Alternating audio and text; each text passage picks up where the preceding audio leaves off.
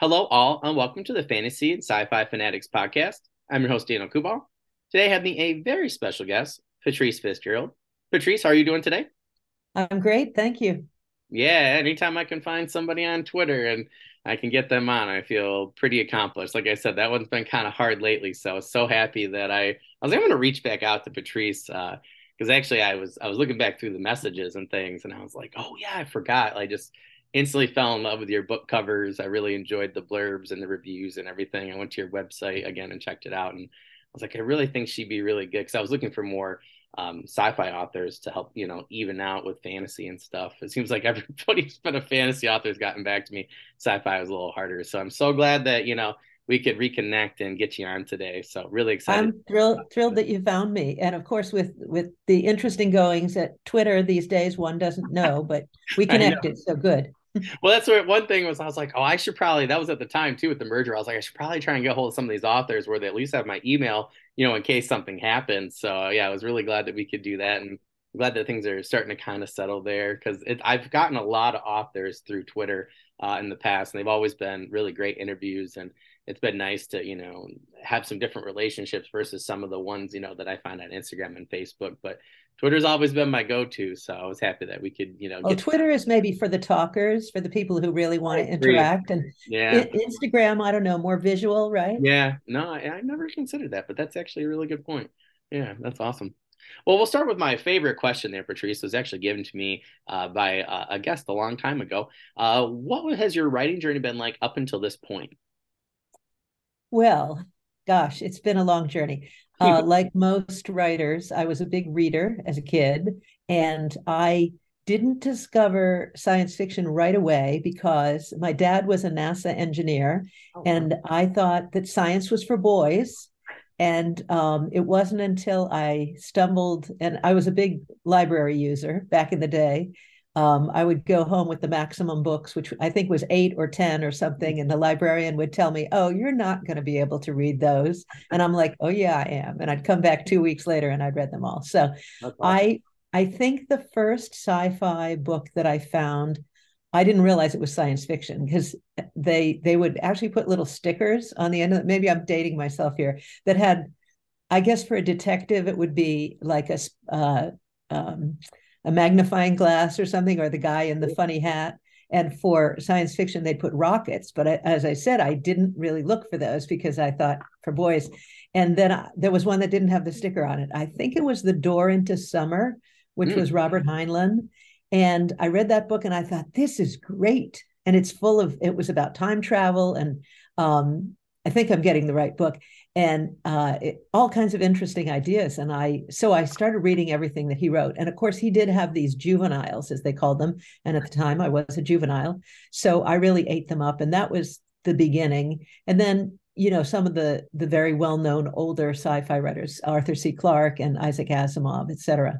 Um, so that's what really pulled me into it. And and what I love about it is it's limitless you know you create the world you create the characters you you can come up with things that don't exist now and probably will never exist yeah. um, but you the sky's the limit literally yeah and that's what's cool about it for me so that was the beginning of my writing journey in terms of science fiction mm. I definitely agree with you. Science fiction was where I started. I was a huge Star Wars fan, and I, oh my gosh, there were so many. I remember the same thing in the library. There were so many science fiction books, and I think my my grandfather and I really sat there with science fiction theater.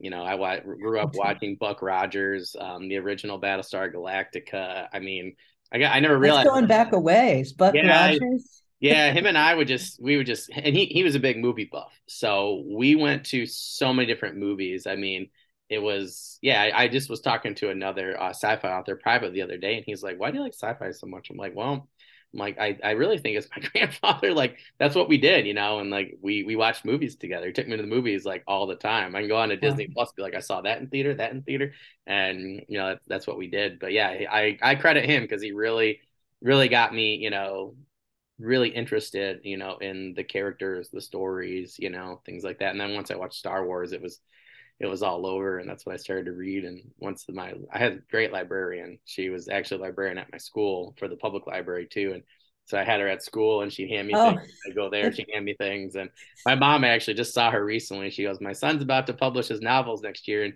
you know he wants to. Oh. He wanted to tell you like thank you for giving him so many great books." So yeah. Wow. So what a great connection. Yeah, it's, it's great. I love sci-fi. So for me, sci-fi is um, you know, I love fantasy. I think I'm better at writing fantasy. I think it's because I haven't read as even I'm trying to get caught up in my life. I still think I don't don't think I've read nearly as much fantasy as sci-fi. But yeah, there's just something about sci-fi that for me feels nostalgic, even though it's about a lot of times about the future or future. technology. So yeah, it's interesting. Interesting that that yeah. Well, if um when you talk about uh, Star Trek, are you talking about the original series that you've watched? Oh, that? yeah, we watched the so.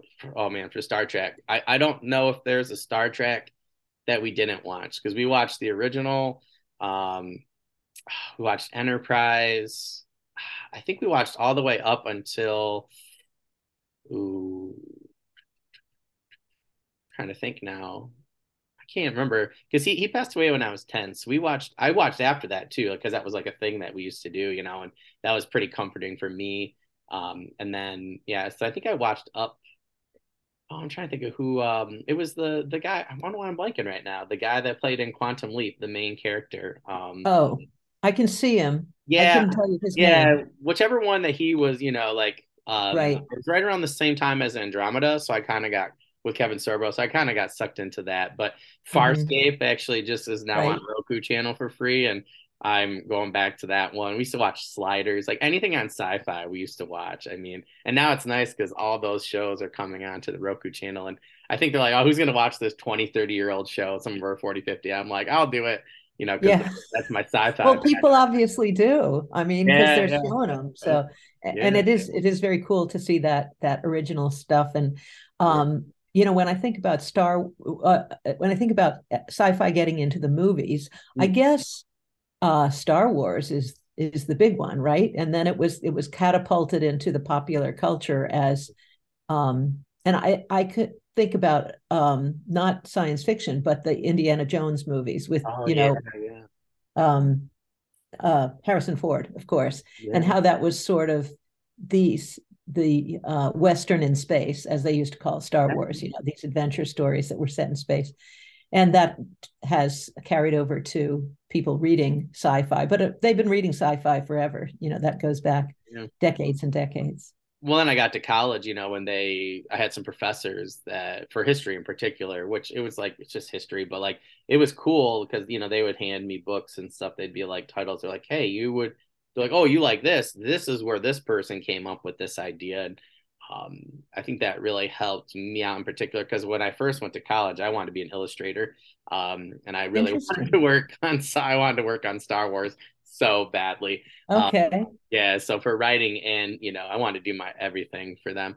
Um, yeah. So it was uh, it was a very interesting time. But yeah, I was given you know I, I read a lot of H. G. Wells, um, Ray mm-hmm. Bradbury, mm-hmm. who I absolutely love. Um, the Painted Man, I still have not finished. I have a great copy that someone's given me. I just, I've, I don't know. I've I've been saving that one because there's not much. The Illustrated Man. sorry, the Illustrated Man. Yeah. Yeah, I was going to say I, if there's a Painted Man. I didn't catch that one. So. The the what was it? The Ray Bradbury Theater. Um, that's not right. what it's called. So we used to watch that with my grandpa. So I there I think that the Illustrated Man's the only one of his I believe that I have not read. So I've been saving that one because you know once you once you're done with an author, you're done with an author. You know, especially right. if they've written anything. So yeah, but yeah, science fiction is definitely has always been an interest for me and will definitely always be. I'm trying to, I'm working with a couple of sci-fi authors now to um, try and get some of my ideas down a little bit more. I started to realize that, well, you know, we had quite a few people on recently where, you know, we've discussed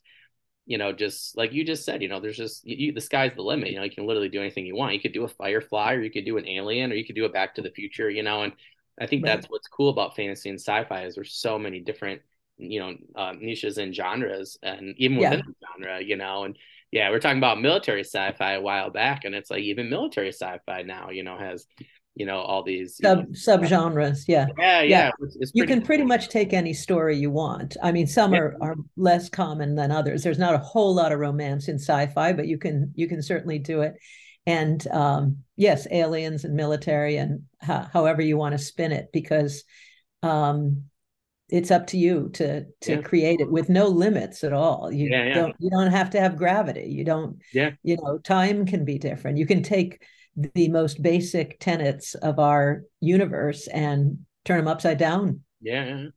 Well, that's fun, right? You can be like, oh, this planet, you know, I had a friend ask me that recently. I was well, like for a short story and uh, for an anthology I was gonna um, try and submit for this year, and he's like, "Well, that doesn't work." And I'm I'm like, "Well, you're thinking of the physics of our planet." I'm like, "This could totally be a different universe." I said, "That's what's fun about sci-fi." I said, "Why why write about the physics of this universe?" I said that I said I think it'd be more fun doing this with this story.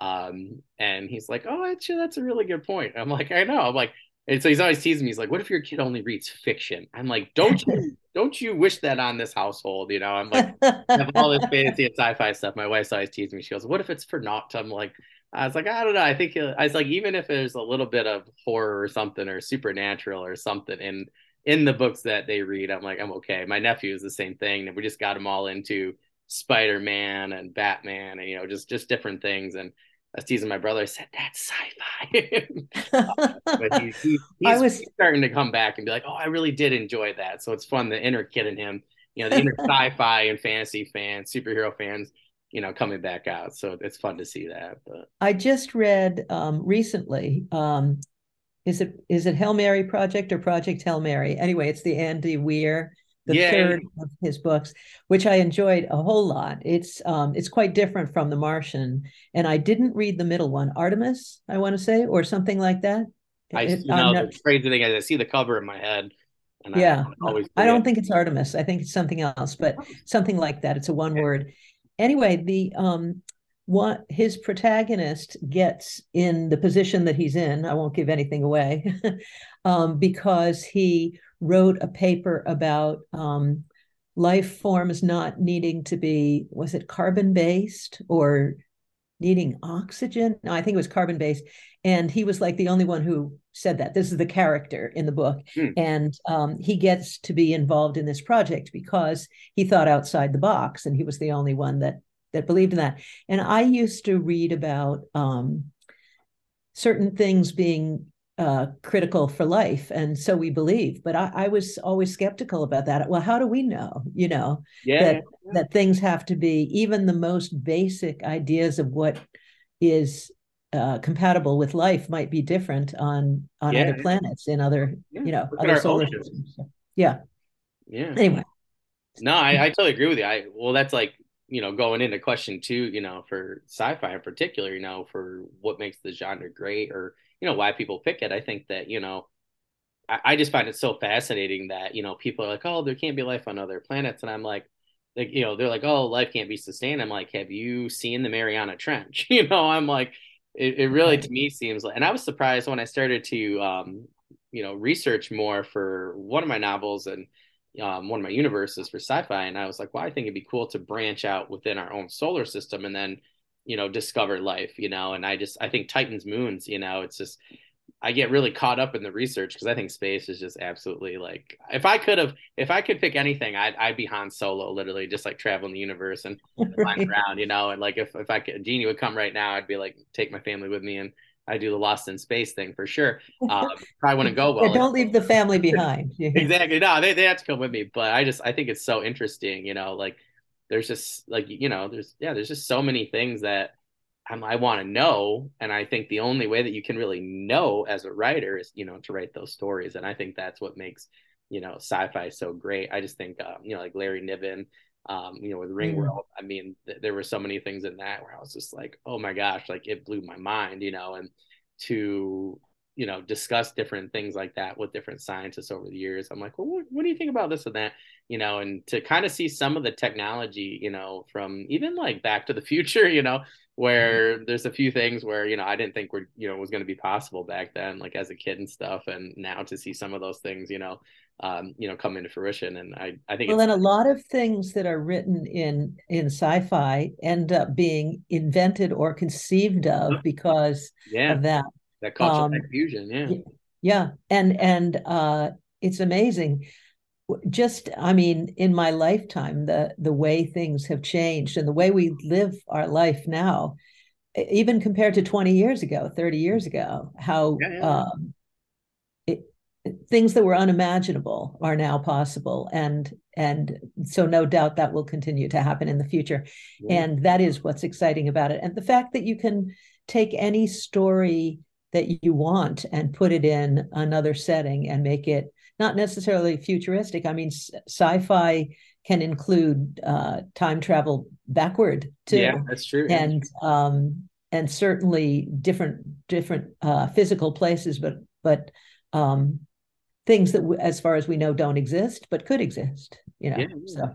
We'll look at um, the new. Um, oh my gosh! Speaking of Star Wars, um, uh, the guy that played Darth Revan, Adam Brody, Adam Brody, not one of them. Uh, but anyway, so he's um that that actor, he's playing in a new sci-fi movie, and that's where like futuristic humans from another universe or whatever crash land here, and it's like sixty-five oh. million years ago. I think it's called 65. And I'm like, it looks really great. I'm like, I'm like, there's sci-fi. I've heard of that. Yeah, I haven't seen. The trailer any. just dropped two days ago. I mean, it looks. Okay. I'll send it to you here after we're done. It looks really good, and I'm like, I never would have thought of that. I'm like that. I'm like that. Just sounds like a terrific story, and I hope right. that somebody, you know, does something after the movie. There's certain ideas that they come up with movies. I'm like, and then nobody does anything with them. And I think that's what's cool about you know, um, in you know, independent authors um, for sci-fi or just authors in general. You're like, well, I didn't like that they left that you know story there. I really like that world, and then you know to do something else, and then maybe combine that idea with something else. I to continue the story, if you will, I think is what's really cool about you know like like Predator. Like I I really want to I want to write a graphic novel or a book. I really just want to write a book about the Predators. Like I want to know more about their culture. Like I want to know more about them. I think they're some of the coolest you know beings in sci-fi and people always pit them against aliens or humans but i'm like i just want to know more about them and that, yeah yeah you yeah. know yeah i just i just started i'm late to the party but i just started watching um white lotus. And i was thinking of how they've uh i'm in the first season so it's in hawaii but the second season i understand is in italy. And uh what if you did that in space? You know a group of people that are you know some of them sort of wacky and they have their different challenges and they're there either for a vacation or for a little therapy. Yeah. and uh you could combine that with the the situation that they're in and the challenges that they face out there, which would be interesting. so there's another thought. Yeah. So many books, you know, so yeah. little time to write them all. Oh, I know that. That's why I'm trying to get more more efficient. trying one of these days I will. Well, we'll go with that third one there, Patrice. Speaking of stories, so I'm really curious, what are your Beyond the Stars anthologies about, and how did you come up with these ideas? Well, um, it started when I was, I had a little group uh, of all women sci fi friends. Just we, um, they didn't actually all write sci fi. And we decided to put out an anthology. And that was actually the very first one, which is related to my anthologies. That was called Dark Beyond the Stars. Mm. And I'm trying to remember when that came out. I want to say 2014, 13, 14, okay. something like that and um, it's a collection of short stories, and they are sci-fi. Um, yeah, maybe one of them is kind of sci-fi fantasy slash. Um, but it was just fun, just a group of friends who decided to put it out.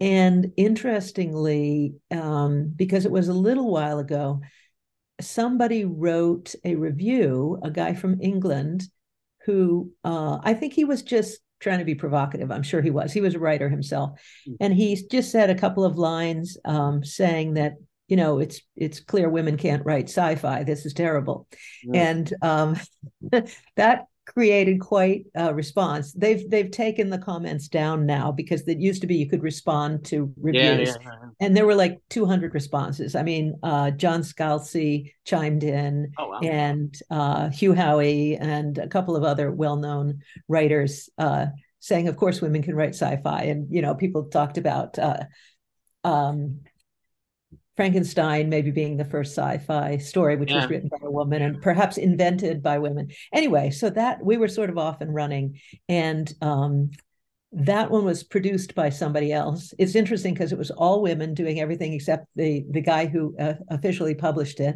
mm. and um, then I decided to uh, continue the series, but I called it Beyond the Stars instead of Dark Beyond the Stars. It's Beyond the Stars, and in fact, um, so there are eight Beyond the Stars out now. This is the latest one.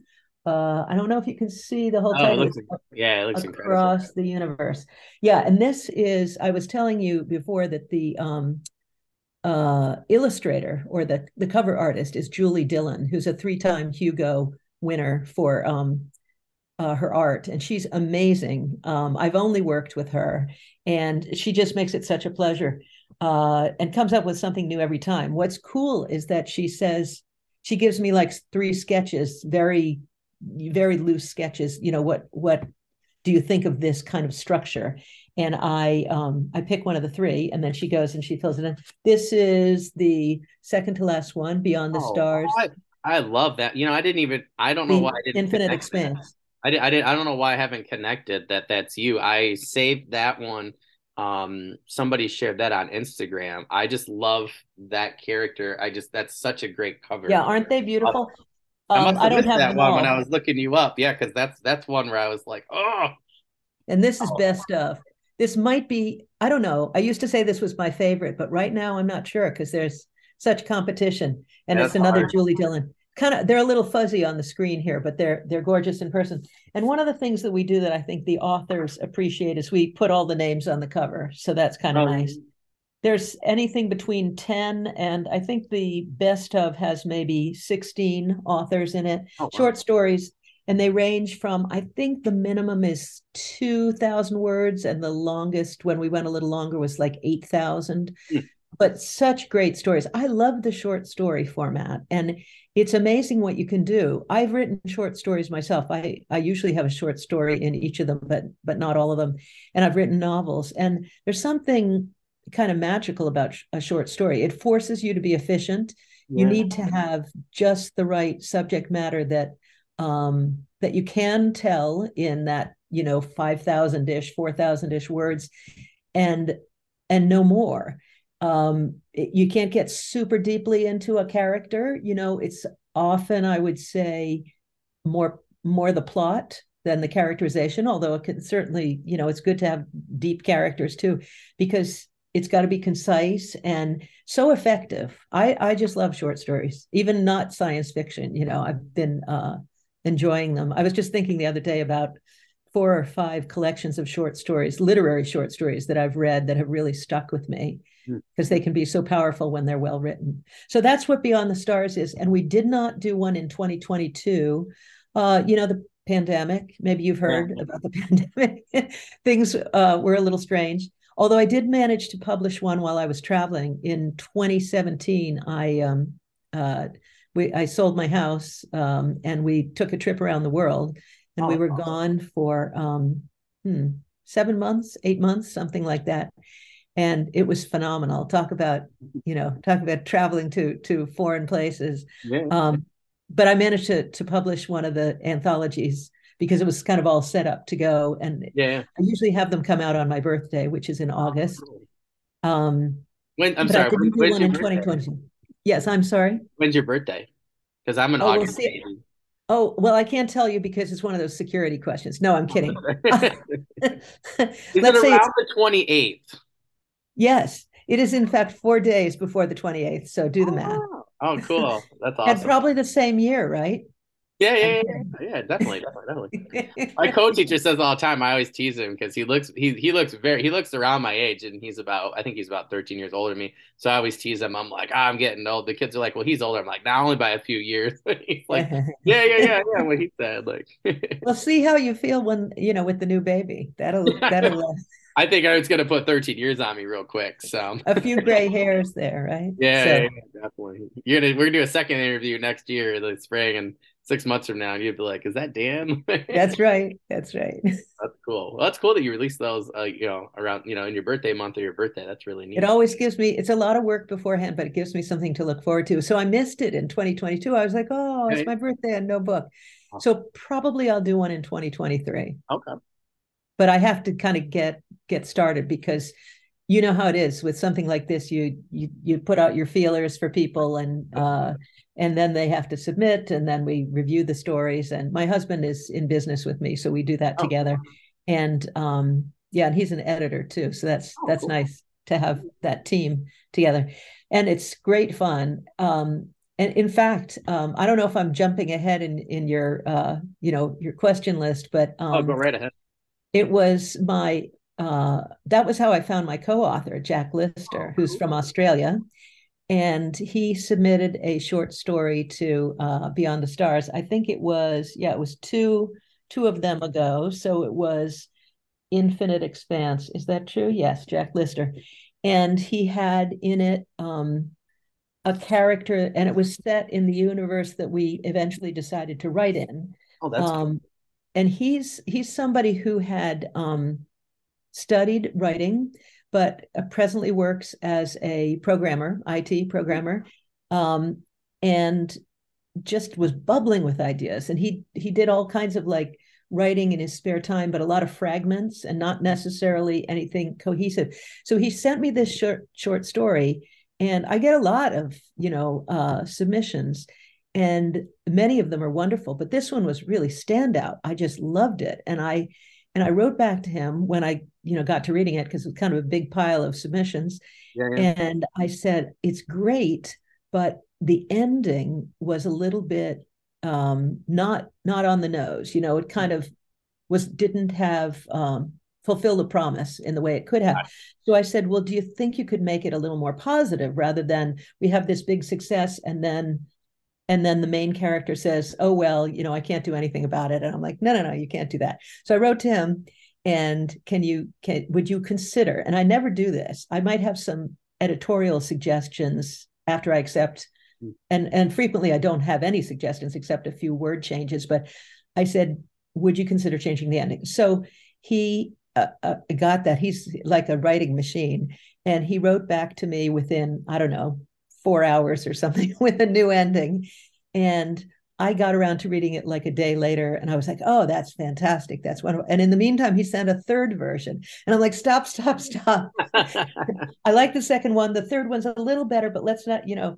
And uh, so I said, You're you're in. It's just a matter of deciding which which version to use. And he was so good that after I published the latest uh, anthology or the penultimate anthology, um, I said, Would you consider ghostwriting for me? Mm-hmm. And he's very humble and he's never had never written anything for publication.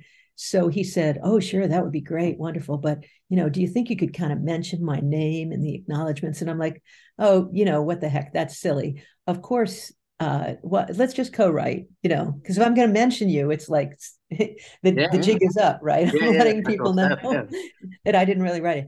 So um, we agreed agreed to co-author, and I have never met him. Uh, I when I did that big trip, I was in Australia, but uh, I didn't know him then, so mm-hmm. so I didn't go to see him. And it's it's you know it's a bit of an expense to to fly to Australia and vice versa. so um, uh, we worked out where we talk about the story in advance. You know, we kind of work out a syn- synopsis and what the plot is going to be. He does the early drafting. I do the tweaking and pulling it together and saying, oh, we should chop this out or we should lengthen this or this needs a little more explanation or whatever. And it's been a really fruitful working relationship. So we now have three, in fact, I shall show you. See, I don't have a shelf behind me with my books, so I'm holding them up like the spokes model. And this is Captain Wu. Awesome. Um, Patrice Fitzgerald and Jack Lister. I put my name first um, because my name was a little bit, and I think it's clever the way my wonderful. This is another illustrator. Another really like that at the bottom. Yeah. Oh gosh, I, I have to let me let me find his name so I can give him credit. Um, he's here in my acknowledgments, I'm sure. Um, it is da, da, da, da, You'd think I would know how to find. You'd be surprised at how many people they're like, "Oh, why? Why do I know this? Why do I know this?" well, the um, Ryan Schwarz, of course, and his uh, website I think is the cover artist. I think. Anyway, Ryan Schwarz, just like it sounds, S C H W A R Z, but no T. Oh, wow. And he came up with the idea of the masking tape because the reason it's nameless is because Captain Wu, who is not uh, very much for regulations, that's her on the cover there. Um, she she couldn't think of a name, so she wrote in the blank nameless. That's awesome. So they named it Starship Nameless. Anyway, so we now have um here's the second one. These are the hardcovers, which I did just for fun because they're so awesome. cool to have a real hardcover. Um, Smuggler's Crew is the second one. So Captain Wu, Smuggler's Crew, and the third one is I thought of rhyming all of three of them, but that seems silly. um, the third one is The Path, New Path. You think I would remember? I wrote the books. Uh, so that's a trilogy, and we actually have a second trilogy um, based around the uh, a sidekick already written, oh. uh, and we just have to kind of get it all together, get it edited, get it the covers made, and all of that. And that one, well, can I tell you what the books are about? Oh, please, please. Uh, okay, um, it uh, as you can imagine, uh, Captain Wu is a smuggler, and um, she and her, it's kind of Firefly esque. You know, oh. that's the closest Sold. thing I. Sold. Yeah, a uh, a ragged ragtag band of uh, smugglers um, with various skills and uh, quirky personalities are trying to just survive, you know, make a living as minor pirates or they actually deliver things. So they get things and deliver them but you know of course they run into trouble. And the the very opening of uh, captain wu is when they're trying to pick up this package. And it turns out to be well, you won't know. You still don't know what it is, but by the end of the trilogy, you know what it is. And these aliens that are like squid shaped, oh. um, but they don't know that because they're in spacesuits and uh, yeah. So you have to read the books to find out. But anyway, she's wild. She's in her 60s and she does a lot of martial arts. She likes to fight. That's how she takes out her uh, uh, frustrations. And um, she's uh not your typical grandmother. She is a grandmother actually, and um, there's a lot of pew pew. There's a lot of action. There's a lot of fun stuff. There's time travel, um, light journey journeys through you know the light tunnels, the gates, and oh. um, it's hard to describe, but it's a fun story. It's the, the whole thing is fun, and he's such a natural writer um, so much uh, energy and uh, imagination. I, it's been a thrill to to work with Jack. That's awesome. Yeah. I say I think you had you had me at smuggler and then martial arts grandma. I'm like, all right, sold. yeah, she's. It, it, I mean, it's it's would be the kind of thing that would be wonderful for uh, film treatment because yeah, it's yeah, yeah. got lots of personality, lots of action, and some heart too. You know? Any listeners out there? yeah. Yeah. Well, that sounds amazing. I, I like that though, because there's so many. Oh, we were just talking about this a while back, a couple months ago. I feel like there's just, you know, that 17 year old farm boy thing, you know, worked for a while, but now it's like, all right, we need to mix this up. So I, I've definitely myself, because I'm not 17 or 18 anymore, or even close oh, to that. No? yeah, I, I'm enjoying reading books that you know are you know my time of life. And i have this one story where um i have like this japanese like samurai. It's kind of like where clive owen i think it was like Shoot 'Em Up where he gets the baby you know? I was like well that'd be cool in like a like a samurai setting like a feudal japan. Get like an assassin and then he has the kid. And you know and i once we you know i knew that my wife was pregnant you know, my writing kind of took a little bit of a turn, you know, and I connect more with my characters that are having children or have had children, you know, or you know things like that, and having character different characters at different stages of their lives, you know, writing and reading to me now, you know, interests me a lot more than it did when I was younger. When I was younger, I wanted, you know, young adult or whatever, you know, or maybe people a little bit older than me. But now it's like, especially as a writer, I find it so much more interesting to find stories of characters, you know, of different ages, because I'm wondering what what they went through or what they're going through. How are they dealing with that? You know, how do you deal when you're 16? You're not, you know, your grandma and you're in space. Right. You're 30 anymore. Like, how do you solve those problems? Like, you know, what kind of problems you have? Like, I don't know. To me, it just it's a lot more interesting now. And then, especially as a writer, I'm like, oh, it just. I think it makes more interesting stories than if everybody is like 22 to 25 or something like that. It got really boring for a while there for me. So I'm glad that a lot of different authors, you know, have decided to write characters at different ages because I think it really adds to and different stages of life. I think it's a really you know important part. Like seeing Han Solo as a dad versus seeing Han Solo when he was younger, like that was really compelling for me, you know, and I thought that that was very interesting. Uh, so that really got me interested in reading more characters his age, you know, particularly in the film. So I think that's yeah. In these stories, the um, the relationship between uh, Wu and uh, eventually her daughter and her granddaughter is really uh, deep in the heart of the story. It's not just about um, the adventures and the you know making a living, although it is that, and the fighting the aliens and the you know finding out what's going on. Um, and this uh, nameless universe is huge. We've only begun to scratch the surface in terms of all the things that are going on in there and and will go on in there but it has that it, it's when i think of really great stories and when i think of really great films i think of you know this is um, well it's it has many problems now but gone with the wind as a story is you know a um, a, a romance and a microcosm of what's going on in people's lives but it's set against a huge backdrop of a war I mean, there are lots of things. I mean, Titanic is another thing. There's something really that really happened in history that's larger than life, and then there's the story of the individuals. And um, the best kinds of books, I think, sort of have that grand backdrop and also personal stories of characters that you follow and that's what that's what we're trying to do here and we've really just started with the first two trilogies but there's a whole lot more to explore so um and as i said Jack is speedy with the writing. He's just recently sent me three more short stories, and I'm thinking, okay, so maybe we'll do a, a collection of short stories. They're not that short either, you know, 10,000 words or so. Um, you know, novellas basically. So um, it's very exciting. And and we haven't even you and I haven't even scratched the surface about the freedom of self-publishing, which is really oh. only about, you know, a decade old.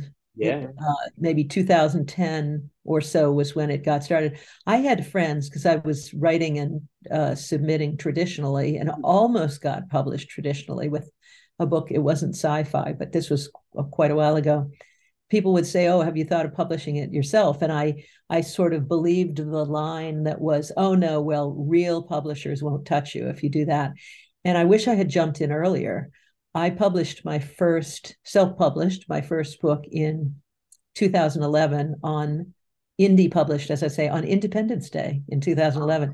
And that was actually a political thriller. And I, I love that book. I haven't gone back to that genre at all, but um, it's called Running and it's by Patrice Fitzgerald.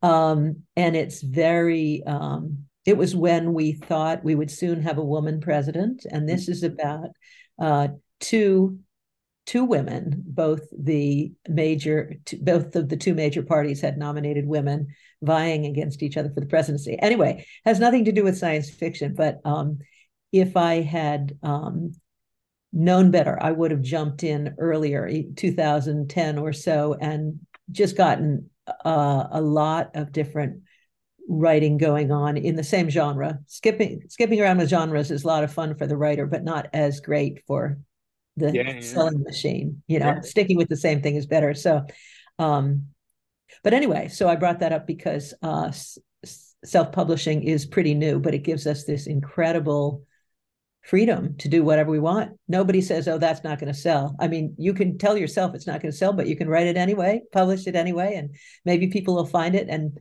or maybe you just get grand satisfaction uh, over having written it and putting your heart into it and creating something that's excellent for you. You know, you wanted to have it out in the world. Yeah, yeah. Well, it's like recently, like before, I was like, oh, this is like a lifelong thing. I've been doing this since I was 14. I was like, I want to get this and that. And then recently I'm like, well, I think it'd be really cool to like I teach, you know, and I'm like eventually I'd like to reduce um like I coach a lot and stuff. I'd like to reduce those things and I my main goal would be to, you know, to have enough books and enough income where I could take the summer off and not have to teach summer school and you know, spend time with my son and my nephews and you know, travel and, you know, do some fun things. I'd love to make enough too one of these days where I could hire my two buddies and, you know, we just kind of do whatever, um, you know, go to shows or seminars or something like that. But for me lately, I'm like, oh, I just think it'd be so cool for my kid to grow up and be like, oh, what's your dad do? My dad's an author, you know, like to me, right. like that just, that just sounds really cool. And my dad actually wrote poetry back in the day. And I think if indie publishing was more of a thing, I think, you know, he would have he would have done really well. You know, I'm actually trying to. He doesn't watch anymore because there's too many interviews, so it's nice. But um, you can talk about of, him now. well, as part of his Father's Day thing, I am trying to um, send some of his. I'm trying to type up his poetry, and I'd love to self-publish his poetry myself. Um, you know, just so he could have that. You know, have done that. He published a couple years and years ago but I think it'd be cool to put them all into a book. So for Father's Day, that's one of the things that I'll be doing. So I think I found a couple of pretty cool covers. I think um, just on like a couple pre-made ones and stuff.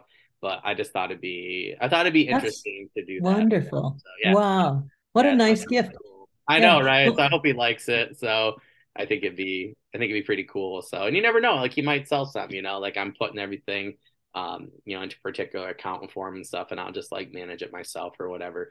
Um, but yeah, so I'll be, you know, covering the cost of that and stuff um, for some editing and stuff like that. But yeah, I thought it'd be, you know, and um, you know, figure out the spacing and stuff. I'm got a couple people that are helping me out with Vellum and a couple of things, but I thought it'd be a really cool thing. You know, I was going to say I have. Uh, you, I told you I have a publishing company too. Yeah, yeah, yeah. And yeah, we've yeah. done a couple of poetry books, just oh, cool. two, I think, maybe three. Oh, cool. The the um the layout with po- poetry can be the challenge but if you know if you have any questions let me know. So. no i appreciate it. Yeah i'm hoping that you know i'm hoping that i definitely want to get that out there. I think it'd be a really cool father's day gift for him and i think it'd be cool for my you know well you've got time right? You've got little little bit of time for that. Well my mom and i we we have scanned them. So now i have that's actually why i've like reduced some things that i'm doing and stuff because i that's like one of the things i really want to do um, I think it'd be really cool. So yeah, I'll be once the baby is like sleeping or not sleeping, I'll just be typing. So I figure I get get through three or four. You know, I think there's about a hundred. um, so he did quite a oh, few. Oh, wow. Um, yeah, so I'll be um, you know, just just typing because he, t- he did it all on typewriter um back in the day you know one of my grandma's typewriters that i actually used to write some of my first stories oh wow yeah so it's just pretty cool so yeah so it's it's neat but yeah self-publishing like you said you know gives you the ability to do stuff like that, you know. And I have I have like people always ask me, they're like, Well, what are you working on? I'm like, Well, my I have a couple side projects. You know, I have one, it's like a um oh, I can't say because it's a complete surprise, but um I have one that's really cool that is like a mash of genres. And I don't think a traditional publisher would want it. I think that it's going to do really well, and I think it, I think somebody would want it eventually. You know, I think it'll sell really well. It's like my secret project. I have a historical urban fantasy with um, where the Ninth Legion go, well, zombies were in the UK, and they wow. go, and my crew ends up being like a. Uh, got a couple of people that end up becoming like a monster hunting crew in ancient times, you know, and it just it's nice where you can literally do anything you want, you know. And cool. As long as you can find a spot for it to go and do it well, you know, I feel like indie publishing, you know, like my own fantasy series I've been working on for a long time. I just like you know, I'm excited to self-publish those. I miss the Forgotten Realms and Dragonlance books, so I'd like to fill that niche a little bit. But yeah, indie publishing, I think you just you can literally do anything you want, and you know, with short stories, you can do whatever length. My prequel novellas, I can pretty much do whatever. I'm trying to do three of them, and then we're gonna put them in, into an my own anthology. Um, mm-hmm. That way, I got like four products instead of three before the first um, official novel comes out. Uh, but it's nice to be able to, you know, to have that ability to do that for marketing purposes. And you know, to save on costs and things. I just think that, you know, it's it's just nice, I think, to have control, a little bit more control. Sure. Yeah, that's a big plus. So so you're a teacher in in real life? Yep. Yep. What do you teach? I teach history. Yep. Social studies. Okay. A lot that's, of a lot of it pops up in what I do, what I write. Great fodder for a writer, absolutely. Yeah, yeah, yeah. Like my friend, he's always like, "Oh, you, you know, a lot of cultures and things," and it was nice when we moved out west. You know, we got a lot of. I've met a lot of people over the years as a teacher, and you know, a lot of people from a lot of different places, and we've gone, you know, quite a few places, you know, in the United States. I love to travel abroad. We missed going to Portugal and Spain, unfortunately, with the pandemic, and supposed to go to Japan a few years ago, and uh, that didn't pan out um, right before the pandemic, um, which I guess luckily I had the money to go through the pandemic with instead of going to Japan. But yeah, it's uh, yeah, it's it's always fun to you know to see those things. The kids are always asking me questions and stuff. I'm like, well, it's like this, and you know, different um, like different governments, you know, that I write about and stuff, or you know, mm-hmm. different historical events, and add a little bit of fantasy or sci-fi to it, you know, and I think that my, I was always teasing my mom. I'm like, you know, I'm like, don't make a lot as a teacher, but never know as an author one of these days. You know, like I think that you know, it's given me an interesting perspective. I think a lot of times, and um, it's interesting to see what people have and have you know have done in history well and have not. And I think it's interesting to put those enduring issues and conflicts into a fantasy or sci-fi story. So be be kind of interesting. People seem that I talk to about stuff seem interested. So I'm hoping that that interest, you know, carries over into sales and reads and stuff like that. But yeah. So you have um you you're getting things lined up to release several things in quick succession. Yep. Is yep. Yep. Yeah. I just uh the sci-fi for me has been I love sci-fi. It's been hard to quantify my ideas in different ways. I don't know why fantasy and urban fantasy is just a little bit easier for me to write. Um, mm-hmm. holding off. I have a couple of things that lined up um oh like the first like six months of kindle vella i have like three different series two are fantasy and then i'm working on a sci-fi one it's funny you mentioned wow. i got like a mining crew uh, that uh-huh. gets into a lot of trouble in space Uh because uh, i was like well take something that is realistic that we'll need in the future and they go to different you know asteroids or planets or moons and mm-hmm. and mine and I think it's interesting to pit them up against different things. And I'm always wondering, like, you know, it's great that Han Solo and these guys are doing stuff, but what about the everyday person? You know, like what kind yeah, of you know, go a regular job. Yeah, yeah, yeah, yeah. So I was teasing, um, oh, a couple of people on Twitter where they're writing like cozy fantasy. I said, I'm gonna write cozy sci-fi. And really I'm thinking like, well, I guess it's not cozy because you're gonna have like aliens or they like there's a couple wars that and battles and things, you know, they have to still do their job through and stuff but you know because well tell me because this is news to me. I've written some cozy mysteries and i've published uh, i have another author that i published who's written a lot of them but um, i have not heard of cozy fantasy and maybe you've just invented cozy sci-fi. So i think so i did. I definitely it? did that one. Well cozy fantasy is like i guess i was explaining so i was listening i'm totally blanking on travis's last name it's like the fourth interview uh, but he wrote legends and lattes and it's interesting because it's still set in a fantasy setting but there's really you know it's more about the people in the book and not necessarily these bigger conflicts. And that gave me the idea where i'm like oh my gosh i'm like well that's like you know firefly in a nutshell. And i thought that's what made it so interesting was that the stories were about those people. Like sure the movie you know i didn't like the movie as much as the mm-hmm. tv show because the movie was more about those bigger conflicts.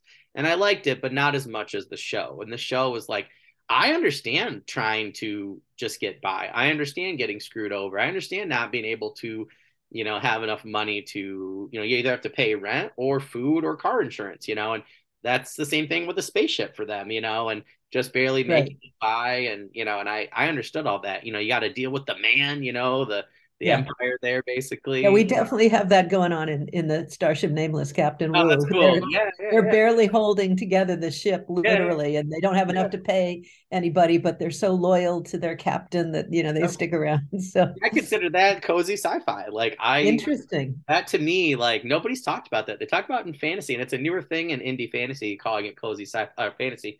And I, I've only heard that really like the last, like I'd say since I started the podcast, about 16 months.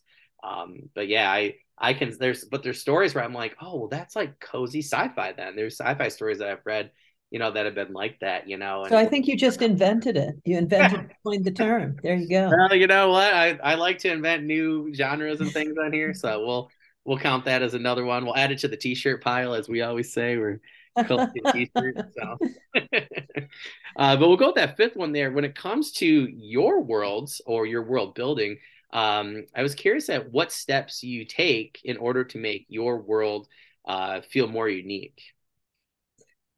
Or well, that's yeah, I uh, lots of different worlds.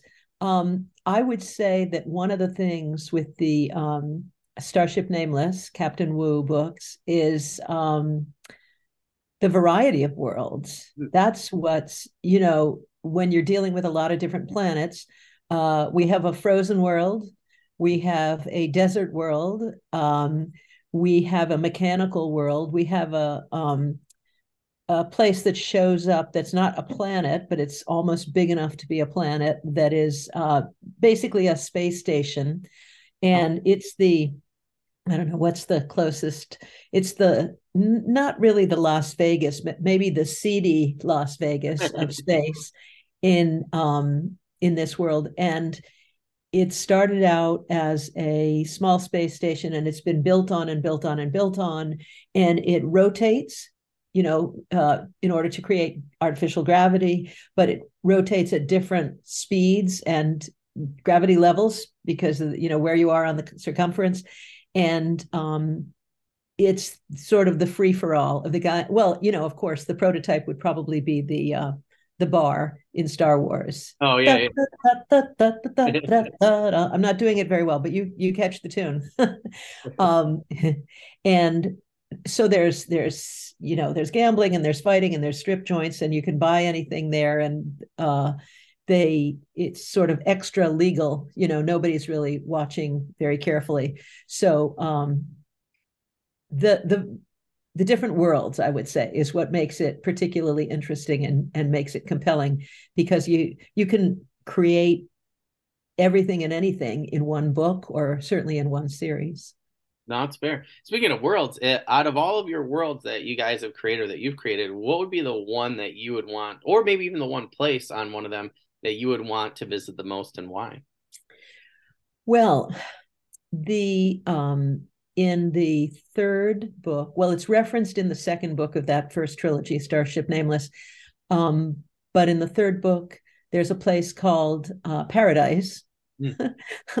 it sounds like a cliche. It was um, it's a place that was um, peopled by actually a not quite religious group, but more like a group with a, a philosophy of peacefulness. Talk about cozy, you know. Yeah. They um, they want to um, cultivate things. They're healthy. They want to be kind to each other. We, the the characters don't are not there very long. So they you just get a glimpse of this world, and you'll see more of it in in future um, series that are that are interrelated. But um, I don't know that it would be.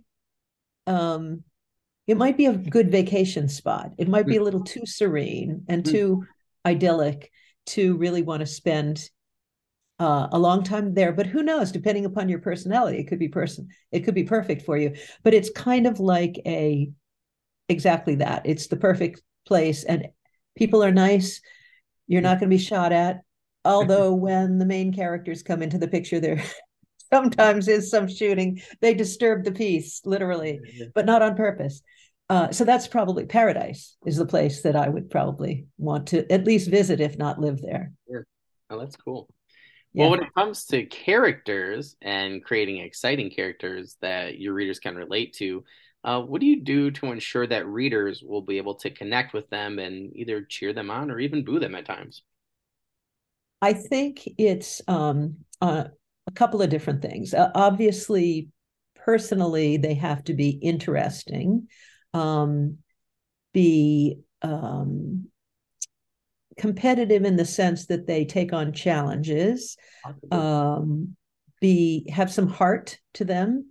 The the heart isn't always going to be good happy or friendly. It can sometimes be you know brave passionate or even angry. But um and along with that they have so so both internally and externally they need to have a lot going on so they they he or she the character has to have some um um activity certainly but that's that's usually not a problem in sci-fi you know there's the yeah.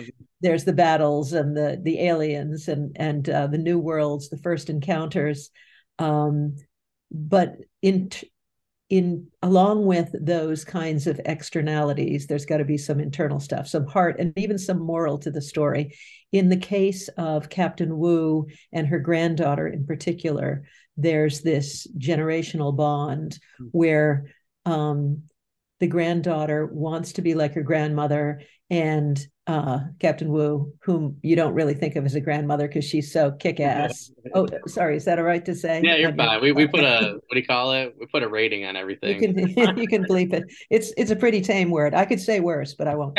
Um, but she, um, so the granddaughter wants to be kind of like uh, Captain Wu, but Wu is like, honey, you don't want to do that. This is not a stable life. I want you to be happy. I want you to be safe. Because she's almost, she's getting, you know, in danger all the time. She almost gets killed several times. So, uh, and that's sort of the moral thread that goes through the whole series. So there's not a lot of there. Is there romance in it? No, there's no romance in the first trilogy, but I think there's going to be romance in the second trilogy but it's hard to have time for that you know when you have action space opera it's not that they don't care or they don't have desires excuse me but um, they don't have time they're busy being shot at or you know racing from one planet to the other so but i try to put it all in there that's what makes you know just like real people that's what makes them interesting oh, that's a great answer i like how you said that internal and externally have a lot going on i think that that makes a lot of sense and I think that's yeah. a way to describe it. Because if they have just, they're just have, I think that's some of the problem in the past with certain sci-fi was like there was a lot going on with characters externally, but internally it's like, okay, how many um golden haired like guys do you have in space shooting things up and you know without a real problem or care in the world you know you want to you want to care about them yeah and if you yeah, don't yeah. care about them and it's just a body count or a you know rocket ships launched and destroyed account. So, but that's not easy really to weave all of that in. So yeah. it takes takes some doing as a writer. Yeah, yeah, for sure. Well, that was a great answer. How about this one? I'm interested because we talked about this before we started recording, and it's been an interesting one to ask authors. Uh, if you could have any skill or magical power from one of your characters, what would it be and why? Oh, well, there's a lot of different characters in, uh, well, and, and I could include in my anthologies, there are millions of characters. Um, there is a story about a living spaceship. Oh, cool.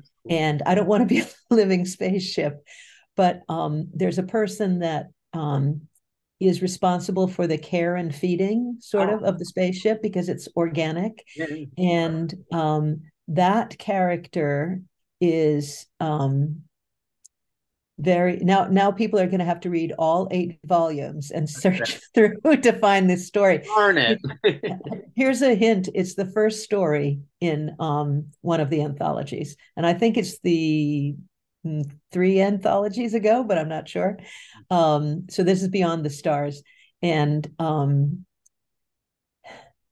i just think that that is a really interesting symbiotic relationship because this is a a human and um, she's the ship's doctor and but but it doesn't mean the doctor to the people or the you know whoever creatures on the ship. She is the the doctor to the ship. And um, she's responsible for keeping it healthy because in turn the ship obviously provides the the structure that the people are traveling in and also you know the air they breathe and the food that they eat and all of this. So and that becomes um, sort of uh, the main point in the story. And it's I, I I've gotten the chance to read and to publish a lot of fantastic short stories in the sci-fi genre through this anthology series and um, talking about it makes me realize how much I I missed doing it in 2022. So I think I'll I'll do one this year because that'll be fun. T- 2023, that is, and um, that's that's one of my favorite stories. There's a lot of tremendous favorite stories that I've published, but that's one of the very best. So I'm not even going to tell you the title, so you all have to go on a on a uh, scavenger hunt. uh, the hint the hint is that it's the first story in one of the books. I think I'm telling the truth. If I'm lying, people are going to read every single story in all eight Beyond the Stars series. So that was my plan all along. Yeah, yeah, master, master of advertising. well, that's awesome. You gave me some great ideas there too, actually, for uh, a doctor um, that I have on one of my ships. So thank you mm. for hmm. that. I will be discussing those details with you later because you just gave me some really good ideas there. So this is why I interview people because they'll say one little thing. I'm like, oh, I've never thought of that, and then all of a sudden yeah. it's like, bam, solves a major problem or at least makes characters, you know, more enjoyable. And you know, speaking of internal external conflicts, you know, I think a, a doctor on a ship having to, you know, service a crew that's not all human, you know, and all different, you know, categories right. would be interesting. So that's really cool. Well, that's awesome. That's a great answer. I love. I'm so glad that you know. I like I told you, I found that on Twitter. I'm so glad that a friend suggested that I use that. It's. I've just gotten some some great answers, so that would be really cool. I think as well. That's awesome. Well, we'll go right there with that last one there, Patrice. Do you have any news, updates, promos, or current projects that you're working on that you can share with us? Well, I think I've probably talked about most of them. I'm going to do a 2023 uh, Beyond the Stars um, space opera anthology. That's the whole title, space opera anthology. And um, the challenge is always coming up with a new subtitle. I have, oh gosh, I have the three over here. I have Across the Universe, and I have Infinite Expanse, and I have Best of. That was that actually has stories from the first four. Um, I've had a Galaxy's Edge, etc. But I have to come up with a new and a short title, a subtitle. So um, I will um, I'll be doing that. And I also have the next trilogy. It's called it's the Rev trilogy. Uh, Rev uh, is a character in the Starship Nameless universe, and she's very interesting. She's trans, which is uh, just barely, barely mentioned in the first trilogy, but it becomes clearer in the second one. And um, she's quite the quirky character. She's she uses a lot of drugs. She mm-hmm. reads uh, swashbuckling Victorian romances, lesbian romances, and she is an incredible pilot in the in the vein of um, you know Harrison Ford and people like that. Uh, she gets them through out of all kinds of fixes, and she uh, in this new trilogy is uh, has her own ship. Mm. Um, and it's more of figuring out exactly what's going on with the um, nameless universe, which is a universe that has like many layers. There's individual, um, to talk about that internal and external, individual characters having their adventures. There's the um, the calm, the Commonwealth, which is the benign sort of. We think it's benign, but maybe not.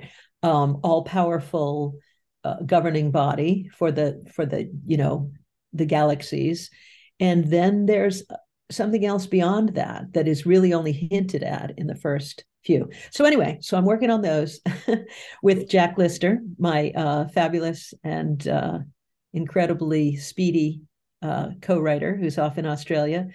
Uh, I don't think he sleeps. He does his IT coding during the day, uh, mostly during the day. He used to do it at night sometimes too, but not so much anymore. And he writes at night. And uh, some one of these days. See, I if if I get a chance in between books, I have to go over to Australia and finally meet yeah, That'd be cool. So that's that's what's going on. Those two things will certainly keep me busy. Yeah. And I also have uh, I have a couple of pen names. Um, they're not in the sci-fi genre. I write some um, cozy mysteries, and I write, um, which I'll also be going back to, and I write some Jane Austen centered, slightly sexy. Jane Austen was not so sexy, but slightly sexy stories, uh, again, under a pen name.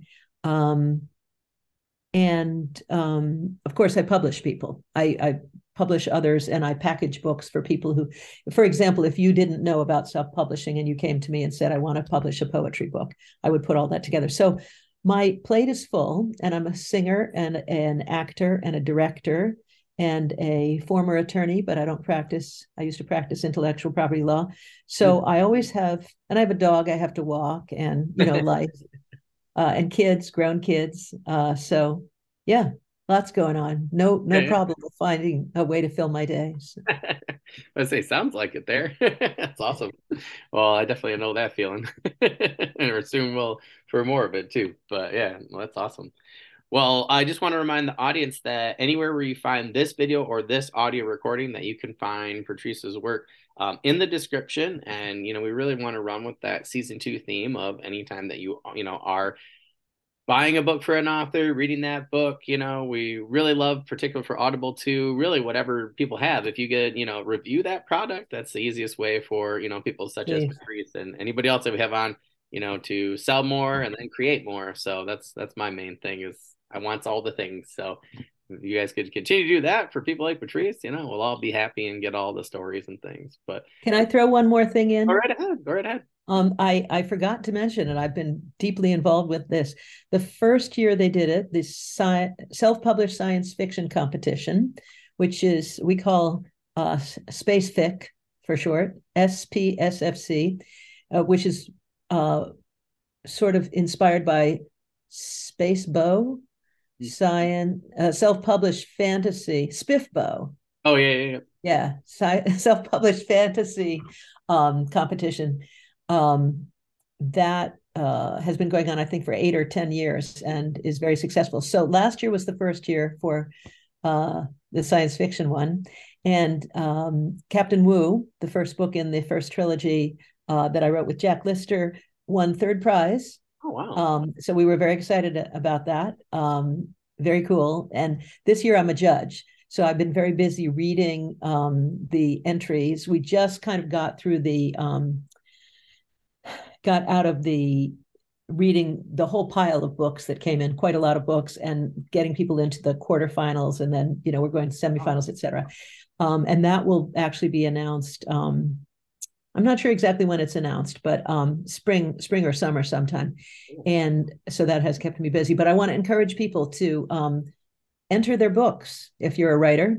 Mm-hmm. Um, it's free and uh, it's lots of fun and you get some exposure because people who are doing the judging write uh, reviews and put them sometimes on amazon and sometimes you know on their own uh, blogs etc um, and um, go ahead and uh, check out the books yourself and read them so that you know it keeps getting more and more people interested. Because it's a it's a great thing to give some to put some of these sci-fi books in the spotlight that are self-published. So thanks for letting me get that plug in for them. Oh yeah yeah yeah that yeah that'd be excellent. Yeah that yeah. that's the one way why that's another way that i find people as well is through contests like that. So anytime that one of those comes up i write it down and i'm like i'm like hunting every day on there for months. So yeah that's that's an awesome plug right there. Well, Patrice, if there's anything, you know, I can do, you know, between now and, you know, the time that this releases in the spring, or, you know, if there's, you know, anything that we can do at all to help you out on any of our social media platforms or anything like that, just, you know, shoot me an email, you know, let me know on Twitter and I'd be more than happy to share anything or, you know, send things out for you, you know, in any way that I can. But like I said, if there's anything I can do, just let me know and, you know, I'll, I'll, I'll, I'll get it done for you. So thank you so much. That's fabulous this is this has been lots of fun. So I appreciate yeah, I it. great time. Yeah, and like I said, uh, you know, too in the future, I, I probably failed to mention.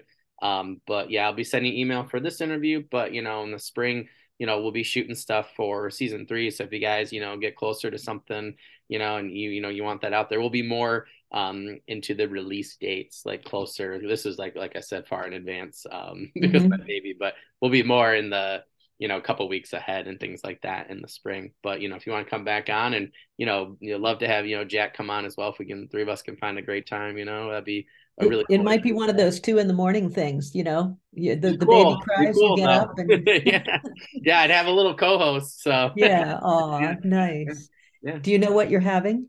Yeah, we're having a boy. Yep. Oh, so oh, nice. yeah. Nice. I can already tell he's gonna be a handful, like his uncle, so. his cousins. But yeah, we're excited. Mm-hmm. But yeah, well, Patrice, thank you so much. It was a pleasure, and like I said, I'll be sending you an email, and you know, I look forward to talking to you some more on social media and figuring out what you guys are doing behind the scenes. But other than that, I hope you guys have a you know great rest of the day, and thank you thank so much you. for coming on. Thanks. This was really fun. You made it easy. Oh, thanks perfect. a lot. We try. We try. Well, I hope you have a good rest of the day. I will talk to you later, my friend. Okay. Bye-bye. Bye.